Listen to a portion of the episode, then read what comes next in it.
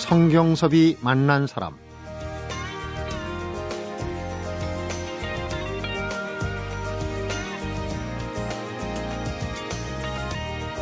예전에는 돈이나 시간 약속을 까먹게 돼도 은행 문이 닫혀서 뭐 벽에 지난달 달력이 그냥 걸려 있어서 뭐 이런 변명이 가끔은 통할 때가 있었는데요.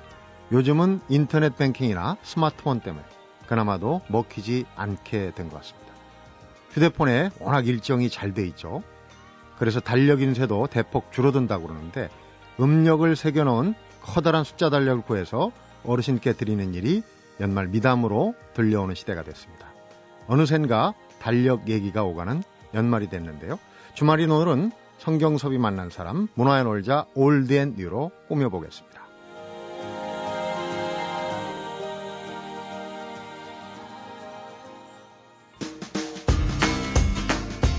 가수를 말하되 임진모 음악평론가입니다. 어서 오십시오. 네, 안녕하세요. 오늘 시작하면서 달력 얘기를 했는데 지금 12월 15일, 12월에 정중앙에 네. 왔어요. 이제 2012년도 보름밖에 안 남았는데 달력 얘기하니까 그런 생각이 들어요. 예전에 그 벽에다가 걸어놨던 여배우. 일단 저는 제일 기억 많이 걸어놨던 배우가 문희 씨였던 것 같은데요. 네. 어렸을 때. 그런 스타일을 예, 좋아하고. 예, 예. 좋아한다기보다는 뭐 압도적이었기 때문에 음, 그때 당시에. 그런 의미에서 네. 오늘 소개할 가수도 아마 음. 임진모 씨가 좀 꽤 좋아할 음. 만한 가수일 것 같은데 연말이고. 네. 오늘 송창식 얘기해 보겠습니다. 송창식. 네네. 어떻게 보면 좀 긴 풍모가 네. 느껴질 수도 있고 네네. 목소리도 참 어떻게 표현해야 되나요 그 음. 목소리를? 어, 한국의 소리 아니면 한국의 소리를 어떻게든 표현하기 위해서 부단히 노력했던 음. 그런 인물. 굉장히 시원한 그런. 소리인데. 시원시원한. 가나다라가 모든 걸 말해주죠. 네. 세상에 그런 노래가 어디 있겠습니까? 가나다라 마바사, 와, 우웨, 우웨. 이렇게. 얼마 전에 네. 예능 프로그램에서 그 노래가 제일교포들 음. 한글 네네. 교습을 위해서 만들었 그런 배경이 또 그런 얘기를 하더라고요. 아니 실제로 그 지금 그 외국의 1.5세, 2세 음. 그런 분들이 우리 말을 많이 그 잊고 있어요. 잊어버리기 때문에 이걸 갖다 효과적으로 우리나라 말을 알리는 방법 중에 그 대중가요가 굉장히 큰 기능을 발휘합니다. 네. 그래서 뭐 지금 가나다라 같은 경우는 그런 부분에 교육하시는 분들도 자주 이렇게 그 활용하는 그런 곡이기도 네. 하죠. 직접 가사를 음. 만들고 곡을 붙이는데 네. 이 노랫말 중에도 이제 잠시 후에 들어보겠지만 참새 하루 같은 네. 거는 참 노랫말이 예, 예. 기가 막혀요. 한편의 그저 서정시를 그렇습니다. 보는 듯한. 종창식 씨는 진짜 기인이자 천재라고 볼 수 있는데 정식으로 음악 교육을 받은 사람도 아니지만 본인이 노력해서 음. 어, 음악도 배우는 거다, 음악도 공부하는 거다라는 걸 어느 순간 깨우쳤다고 합니다. 네. 근데 이제 어, 예술가의 그 자신들의 의도와 또 대중들이 받아들이는 건 다르다는 거. 어, 우리가 생각할 땐 70년대 사실 고래사냥이라든가 외블러 같은 노래는 어떻게 보면 현실 인식에 따른 저항 찬가 같은 그런 느낌이었었어요. 네. 청춘의 찬가 같은. 영화하고 또 맞물려서 네네. 나오니까 더. 그게. 근데 이제 본인은 어 본인은 이제 절대로 그런 어떤 시대와 관련된 그런 노력이 아니라 그냥 그때 당시에 내가 내 입에서 나오는 소리를 갖다가 음반으로 담았을 뿐이다. 네. 그렇게 얘기를 하는데 그럼에도 불구하고 어쨌든 그 청 이 젊은이들은 부지런히 송재식의 노래를 갖다 외쳐댔죠. 네. 참새하루 같은 경우도 그때 민주화 투쟁이 극에 달할 시점이었거든요. 그때 좀 고단한 사람들을 위로해주는 그런 노래로 많이 불렸죠. 네. 참새하루를 네. 얘기 나온 김에 들어보고 예. 얘기 나눠보겠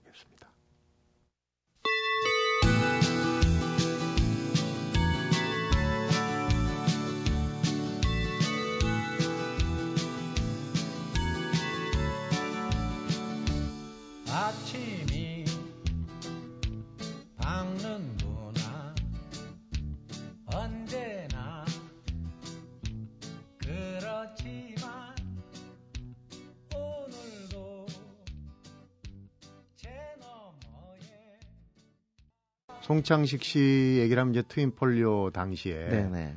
윤영주 씨 집에 이렇게 얹혀 살고 뭐 이런 얘기들 많이 네. 좀 불우하게 지냈다는 음. 얘기를 많이 듣게 되는데 서울 예고 출신이에요. 그래서 네.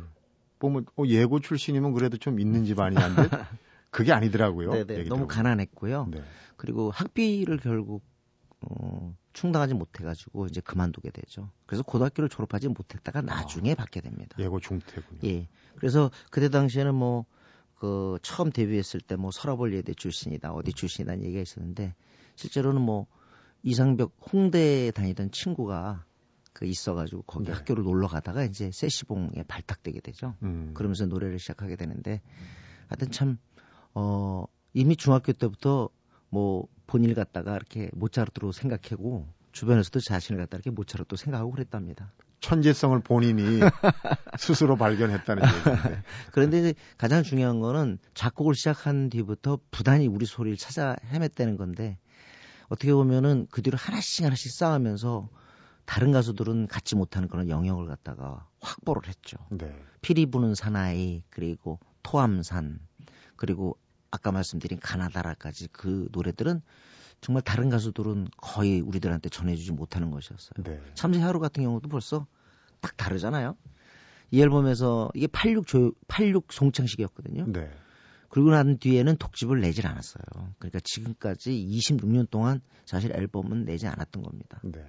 근데 그때까지 낸 것만으로도 어마어마한 히트곡이고, 그러니까 저는 80년대가 조용필, 90년대가 서태지 이런 얘기하는데 70년대는 어 신주현 선생도 있고 여러 가수가 있긴 하지만 대중적인 인기라든가 후대 영향력 따졌을 때는 70년대 가수는 송창식이 아니겠는가 네. 그런 생각이 들거든요.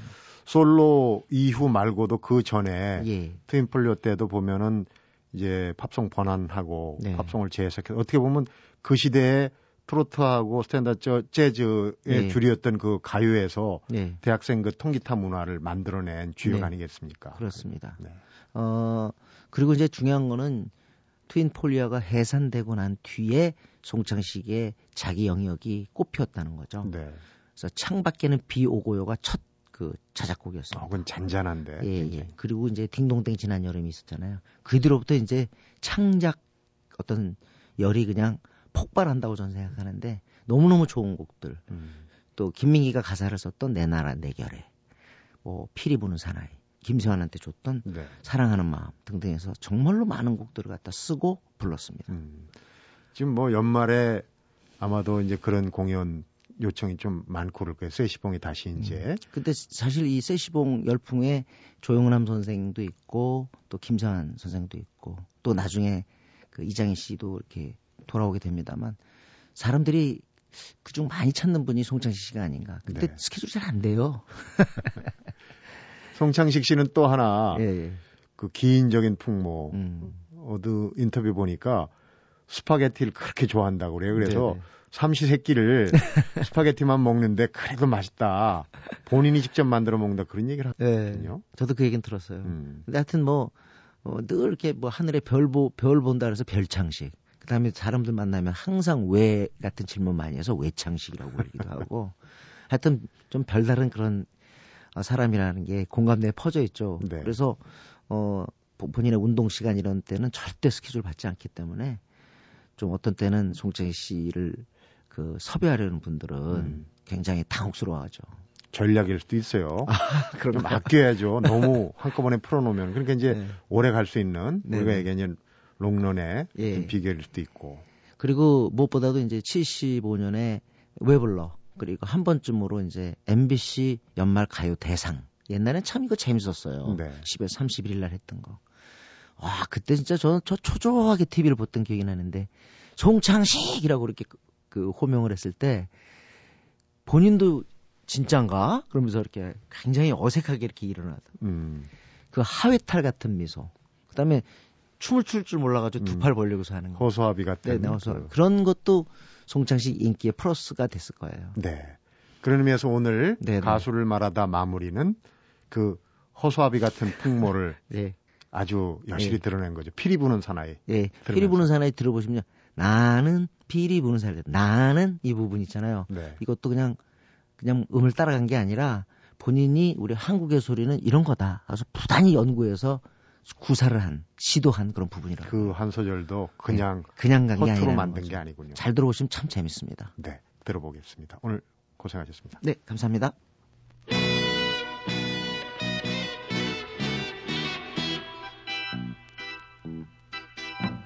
나는 기분은 사나이 걱정 하나 없는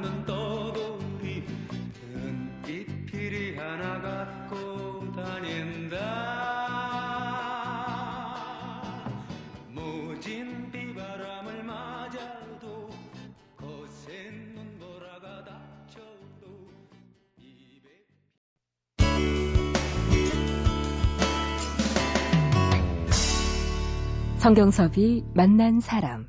문화야 놀자, 앤 뉴, 영화를 말하다. 오늘부터 새 얼굴이 왔습니다. 오은영 씨 어서 오십시오. 네, 안녕하세요. 반갑습니다. 네. 영화 펀드 매니저신데 네, 네. 돈 만지는 일입니까? 그렇죠.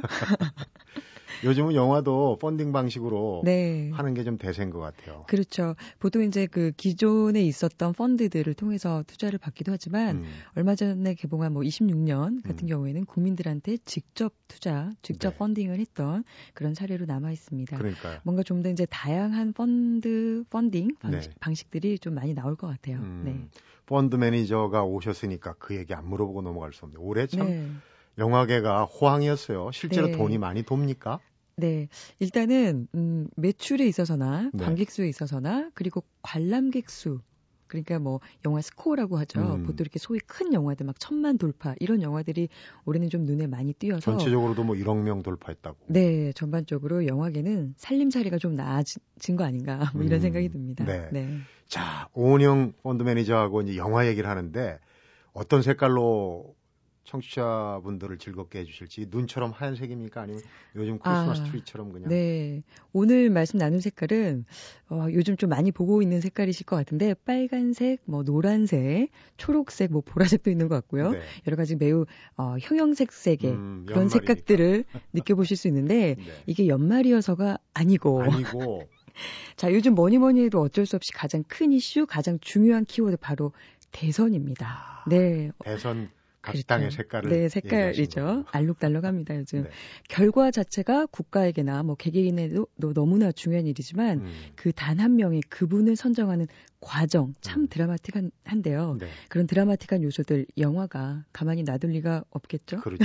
네. 그래서 그런데 이제 네. 영화 정치색은 안 됩니다. 안 됩니다. 네. 그래서 여기서까지 머리 아프게 뭐 이런 얘기 말고 뭐 음모나 뭐 어렵고 어두운 정치 이야기 말고 네. 상당히 오락적인 영화들 몇 편 함께 이야기 나누면 좋을 것 같습니다. 네. 그러니까 일단, 선거 음, 투표 앞두고 네, 네. 마지막 주말인데 머리도 그렇죠. 좀 한- 식힐 겸 네, 해가지고. 음. 그냥 재미로 함께 얘기 나눠보면 좋을 것 같습니다.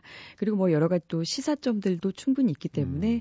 네, 재미있게 한번 이야기 나눠보죠. 자, 그럼 첫 영화는 네, 첫 영화 Swing Vote라는 영화입니다. 요즘 뭐 몇 번 기사도 난 것 같은데 이 swing vote라는 단어가 조금 생소하게 들릴 수도 있지만 얼마 전에 그 미국 대선 덕분에 네. 이 단어가 꽤나 좀 많이 들려서 조금은 알 것도 같은 그런 단어가 되겠습니다. 어떤 겁니까? 네, 선거에서 누구에게 투표를 할지 결정을 하지 못 한 유권자들을 얘기하거나 네. 또 아니면 어떤 결과를 판가름하게 하는 결정적인 표, 말 그대로 스윙 보트 이렇게 음, 흔들흔들 어디로 갈까? 부동층이네요. 그렇죠, 그러니까. 그렇죠. 그러면서 그런 부동층들이 오히려 결정적인 그런 역할을 하게 되는 경우가 많이 있는데 네. 이 영화가 딱 그 내용을 담고 있습니다.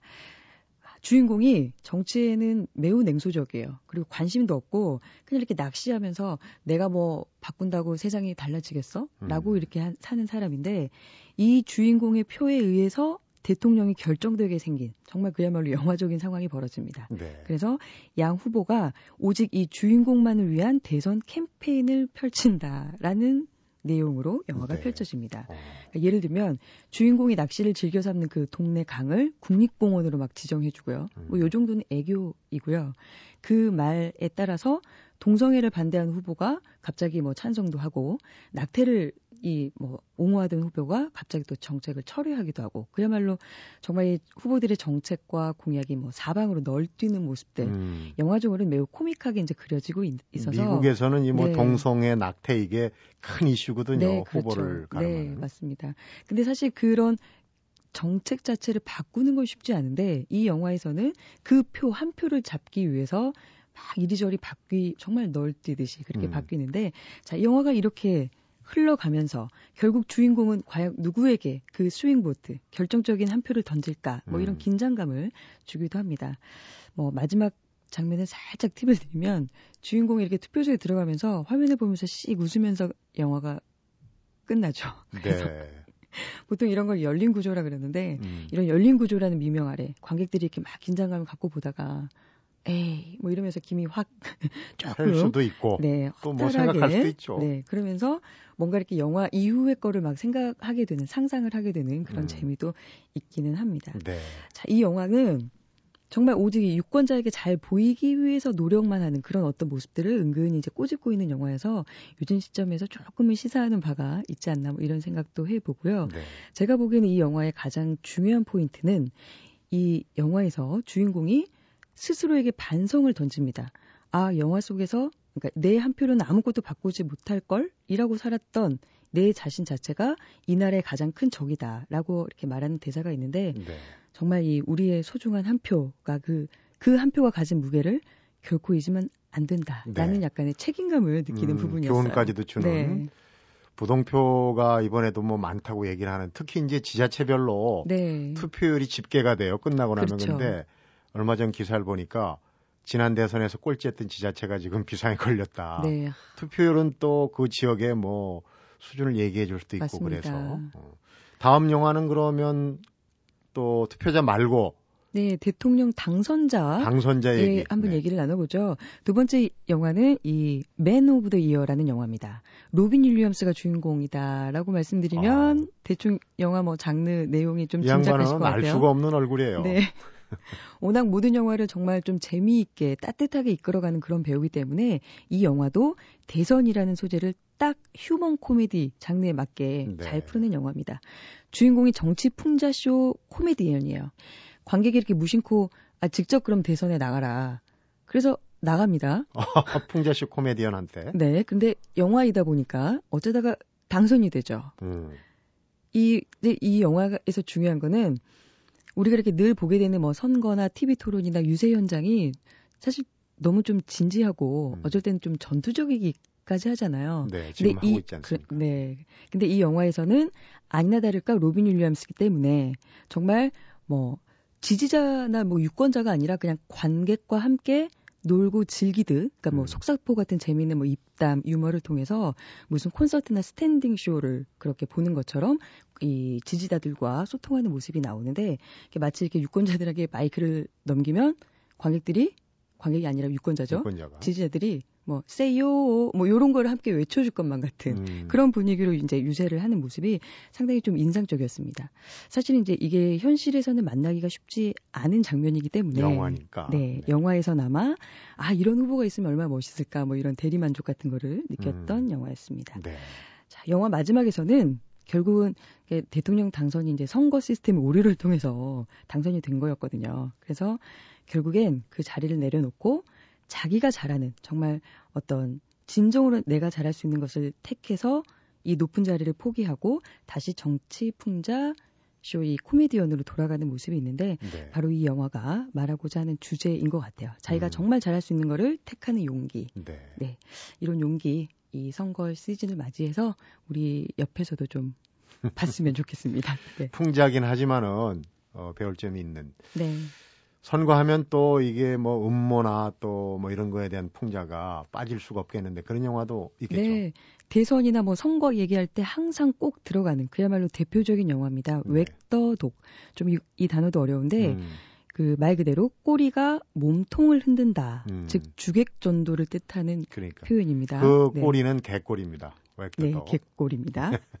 네, 영화 내용이 이 스캔들이 터진 대통령을 재선시키기 위해서 정치 전문 해결사 그리고 헐리우드 제작자까지 동원돼서 스캔들 무마용으로 전쟁도 일으키고 음, 참 무서운 얘기죠. 그리고 일반인을 영웅으로도 만드는 그러니까 소위 언론 쇼를 벌립니다. 해서 네. 결국엔 재선에 성공을 시킨다는 내용인데 뭔가 이렇게 국민들이 본질과 사실이 아닌 그냥 눈에 보이는 뭔가 이렇게 누군가가 말하는 것만 듣고 요런 거에 좀 집중을 하게 만드는 그런 내용을 담고 있기 때문에 네. 좀 보고 나면 사실은 좀 씁쓸합니다. 아, 찝찝하고. 네. 어, 정말 이럴 수도 있는 건가? 뭐 이런 생각이 들지만 영화니까 그리고 특히 이 영화는 더스틴 호프만이나 뭐 로봇 드니로처럼 정말 연기만으로도 볼거리가 충분하기 네. 때문에 또 이 시점에서 어떤 미디어의 역할 그리고 책임감에 대해서 조금은 생각을 해보게 되는 영화이기 때문에 참 의미가 있는 영화인 것 같고요. 네.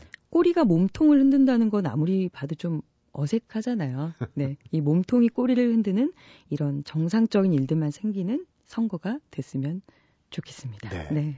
선거 관련된 얘기, Swing Vote, Man of the Year, 그리고 마지막으로 Wag the Dog까지 알아봤고요. 이제 새로 개봉하는 영화를 좀 소개해 주실 차례입니다. 네, 오늘 이 영화를 소개하면서 저는 제가 이렇게 스스로 좀 이렇게 좀 흥분이 되는 것 같은데, 자, 10년 전에 반지의 제왕을 보시고, 이 작지만 용맹한 호빗 족, 또 my precious를 외치던 그 매력적인 골룸, 음, 그리고 광활한 뉴질랜드의 자연, 정말 신비하고도 신나는 판타지 영화, 그 영화, 반지의 제왕을 음. 좋아하셨던 분들이라면 이 영화 개봉 소, 소식이 정말 반가우실 것 같아요. 10년 만에 희소식이네요. 네, 호빗 이라는 영화입니다. 음. 그러니까 호빗 쪽의 그 호빗이 영화 제목이 되겠습니다. 네.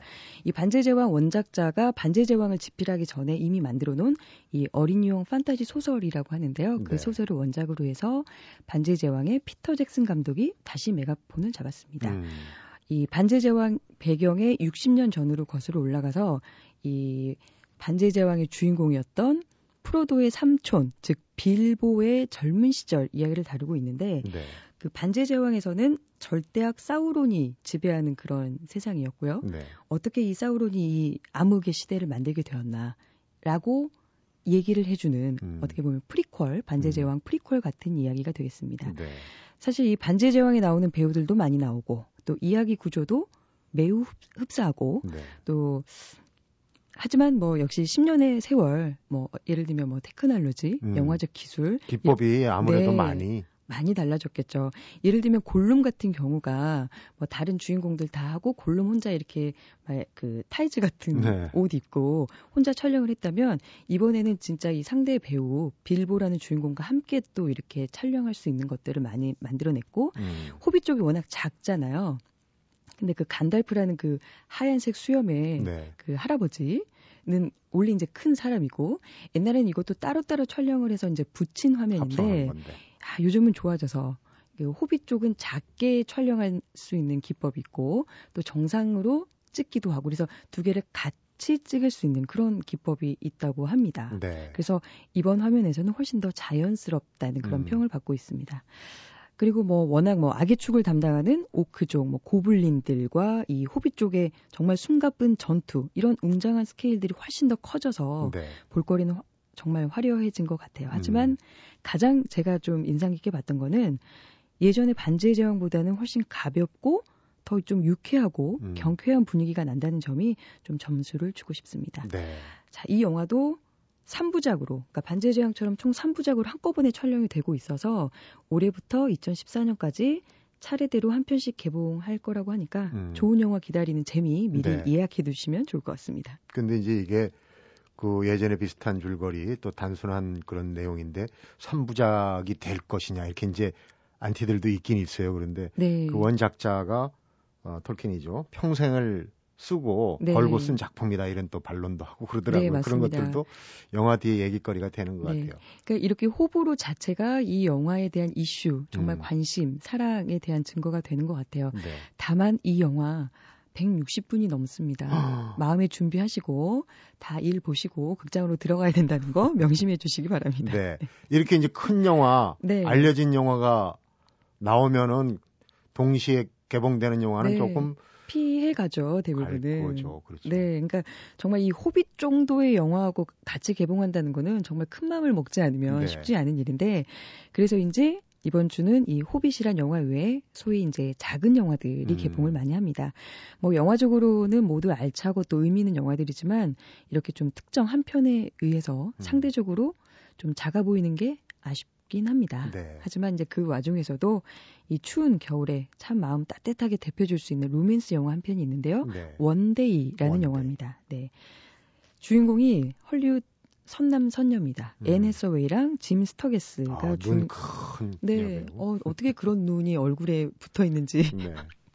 네. 이 두 명의 남녀가 20년이 흐르면서 서로의 사랑을 알아간다라는 조금은 뻔한 내용을 다루고 있지만 네.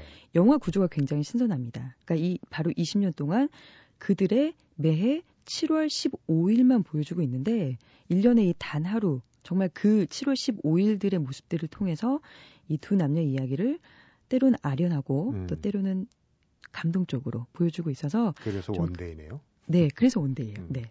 그래서 좀 저는 영화 보시면서 좀 신선한 느낌 그리고 따뜻한 느낌 받으실 수 있을 것 같아요. 네. 뭐 노트북이나 뭐 이프온니 시간 여행자의 아내 뭐 요런 류의 영화를 좋아하신다면 이 영화도 굉장히 만족스럽게 보실 거라고 생각이 되고요. 네. 또 하나의 팁은 그 로맨스 영화의 교과서 같은 영화죠. 노팅힐에서 음. She 정말 명곡 주제가인데 이 She를 부른 엘비스 코스텔로가 이 One Day에서 Sparkling Day라는 굉장히 또 멋진 노래를 또 OST에 담아냈습니다. 네. 그래서 또 하나의 OST 명곡으로 영화 자체도 인기를 얻지 않을까 기대가 되는 그런 영화가 되겠네요. 네. 네. one day 얘기 들으니까 영어 교과서에 네. 과거의 어느 날은 one day, 미래의 어느 날은 날은 someday. someday. 미래의 어느 날 someday에 우리 오은영 씨가 굉장히 영화의 네. 그 아, 길라잡이로 네. 크게 우리한테 역할을 할것 네. 같다는 생각이 그딱 듭니다. someday 참 기대가 스스로도 됩니다. 네, 오늘도 근데- 네. 아주 좋았습니다. 아, 오늘 감사합니다. 얘기 잘 됐습니다. 고맙습니다. 네. 성경섭이 만난 사람 오늘은 임진모 음악 평론가하고 오은영 영화 펀드 매니저가 함께한 문화야 놀자 Old & New로 만나봤습니다. 요즘 한강을 지나다 보면 한파 속에서도 청둥오리로 보이는 그런 철새들이 종종 눈에 띄던데요. 피해서 매년 한강으로 날아드는 철새들의 이동거리가 무려 7,000km가 된다고 그러네요. 그 작은 몸집으로 살 곳을 찾아서 먼 길을 날아온 겨울 철새들의 의지, 바로 자연이란 교과서가 주는 또 하나의 가르침이 아닐까 하는 생각이 듭니다. 성경섭이 만난 사람, 오늘은 여기서 인사드리겠습니다.